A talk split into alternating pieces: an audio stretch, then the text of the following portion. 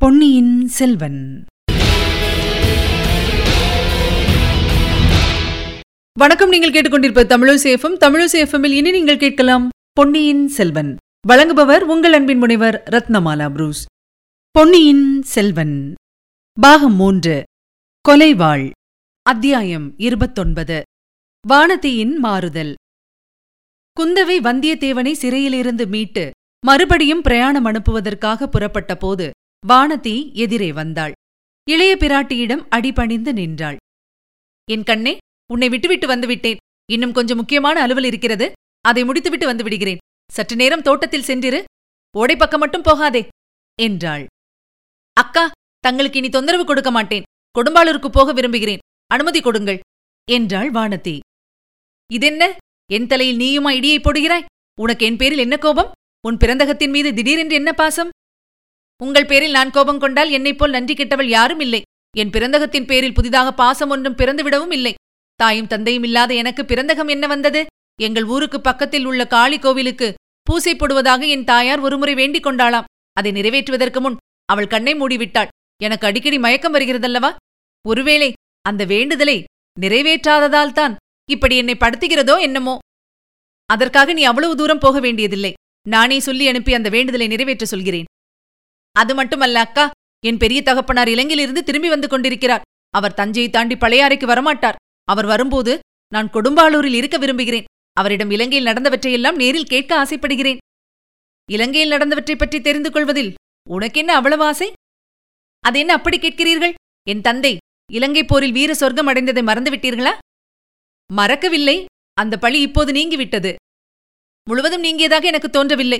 யுத்தம் முடிவதற்குள்ளே அவசரப்பட்டுக் கொண்டு பெரிய வேளார் திரும்புகிறார். அவரை மறுபடி இலங்கைக்குப் போய் போர் நடத்தும்படி சொல்லப் போகிறாயா? அதற்காகவா கொடும்பாளூர் போக வேண்டும் என்கிறாய்? அவ்வளவு பெரிய விஷயங்களைப் பற்றி சொல்வதற்கு நான் யார்? நடந்ததைப் பற்றி கேட்டு தெரிந்து கொள்ளவே விரும்புகிறேன்.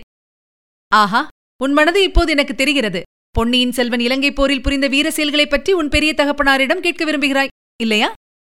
அது ஒரு தவறா அக்கா? அது தவறில்லை. ஆனால் இத்தகைய சமயத்தில் என்னை தனியே விட்டுவிட்டு போகிறேன் என்கிறாயே அதுதான் பெரிய தவறு. அக்கா நானா தங்களை தனியே விட்டுவிட்டு போகிறேன். என்னைப் போல் தங்களுக்கு எத்தனையோ தோழிகள் தங்கள் கருத்தை அறிந்து காரியத்தில் நிறைவேற்ற எத்தனையோ பேர் காத்துக் கொண்டிருக்கிறார்கள். நீ கூட இப்படி பேச ஆரம்பித்து விட்டாயா வானதி? என் தம்பியைப் பற்றிய செய்தி கேட்டு உன் மனம் பேதலித்து விட்டது போல் இருக்கிறது. அந்த செய்தியைப் பற்றி நீ அதிகமாய் கவலைப்பட வேண்டாம். தங்கள் தம்பியைப் பற்றி தங்களுக்கு இல்லாத கவலை எனக்கு என்ன இருக்க முடியும் அக்கா? உண்மையை சொல் ஓடையில் நீயாக வேண்டுமென்று விழுந்தாயா? மயக்கம் வந்து விழுந்தாயா? வேண்டுமென்று எதற்காக விழ வேண்டும்? மயக்கம் வந்துதான் விழுந்தேன். தாங்களும் அந்த வானர்குலத்து வீரருமாக என்னை காப்பாற்றினீர்கள். காப்பாற்றியதற்கு நன்றி உள்ளவளாக தோன்றவில்லையே. இந்த ஜென்மத்தில் மட்டுமல்ல ஏழேழு ஜென்மத்திலும் நன்றியுள்ளவளாய் இருப்பேன். இந்த ஜென்மம் இத்துடன் முடிந்து போய்விட்டது போல் பேசுகிறாயே. நான் சொல்கிறேன் கேள்வானத்தி வீணாக மனதை வருத்தப்படுத்திக் கொள்ளாதே. அருள்மொழிவர்மனுக்கு அபாயம் எதுவும் வந்திருக்கும் என்று எனக்கு தோன்றவில்லை. சற்று முன் அரண்மனை முற்றத்தில் கூடியிருந்த ஜனங்களுக்கு சொன்னதே உனக்கும் சொல்கிறேன். அன்றொரு நாள் காவிரித்தாய் என் தம்பியை காப்பாற்றினாள். அதுபோல் சமுத்திரராஜனும் அவனை காப்பாற்றியிருக்க வேண்டும். சீக்கிரத்தில் நல்ல செய்தியை நாம் கேள்விப்படுவோம். எந்த ஆதாரத்தைக் கொண்டு இவ்வளவு உறுதியாக தைரியம் சொல்கிறீர்கள் அக்கா? என் மனத்திற்குள் ஏதோ ஒன்று சொல்கிறது. என் அருமை தம்பிக்கு ஏதேனும் நேர்ந்திருந்தால் அது என் உள்மனத்திற்கு தெரிந்திருக்கும். நான் இப்படி சாதாரணமாக பேசிக் கொண்டிருக்க மாட்டேன். மனது சொல்வதில் எனக்கு அவ்வளவு நம்பிக்கை இல்லை அக்கா. உள்மனத்திலும் நம்பிக்கை இல்லை. வெளிமனத்திலும் நம்பிக்கை இல்லை. அது எப்படி நீ மட்டும் அவ்வளவு தீர்மானமாக சொல்கிறாய்? என் உள்மனத்திலும் வெளிமனத்திலும் சில நாளாக ஒரு பிரமை தோன்றிக் கொண்டிருந்தது. தூக்கத்தில் கனவிலும் தோன்றியது. விழித்துக் கொண்டிருக்கும் போதும் சில சமயம் அப்படி பிரமை உண்டாயிற்று.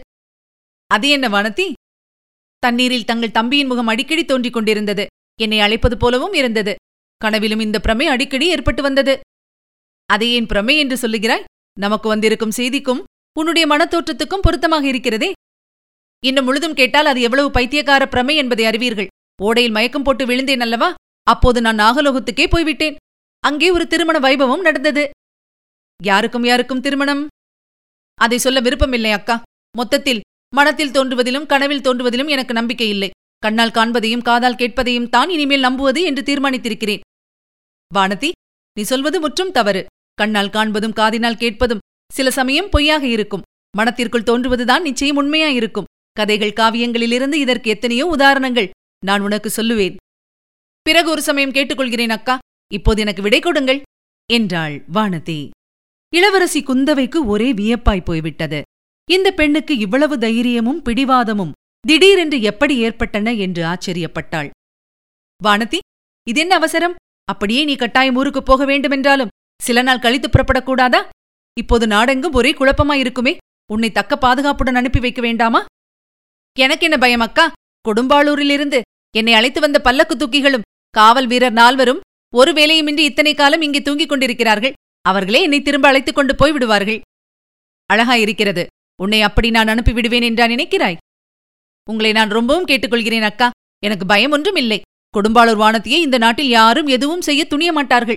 அதிலும் இளைய பிராட்டின் அன்பு குகந்த தோழி நான் என்பது யாருக்கு தெரியாது? ஒரே ஒரு காரியத்துக்கு மட்டும் அனுமதி கொடுங்கள். போகும்போது அந்த குழந்தை சோதிடரின் வீட்டுக்கு இன்னொரு தடவை போய் அவரை சில விஷயங்கள் கேட்க விரும்புகிறேன். அவ்விதம் செய்யலாமா? அவரிடம் எனக்கு கூட வரவேண்டும் என்று ஆசைதான். ஆனால் நீ இவ்வளவு அவசரப்படுகிறாயே? இல்லை அக்கா இந்த தடவை அவரை நான் தனியாக பார்த்து ஜோதிடம் பார்க்க விரும்புகிறேன். குந்தவை மூக்கின் மீது விரலை வைத்து அதிசயப்பட்டாள். இந்த பெண் ஒரு நாளில் ஒரு ஜாம நேரத்தில் இவ்வளவு பிடிவாதக்காரியாக மாறிவிட்டது எப்படி என்று இளவரசிக்கு புரியவே இல்லை.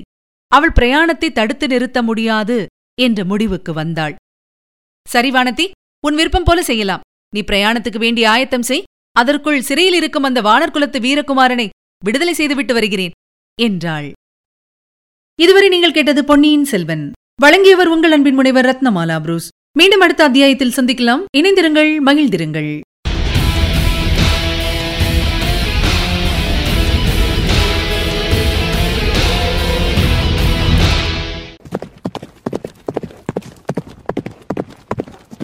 பொன்னியின் செல்வன்.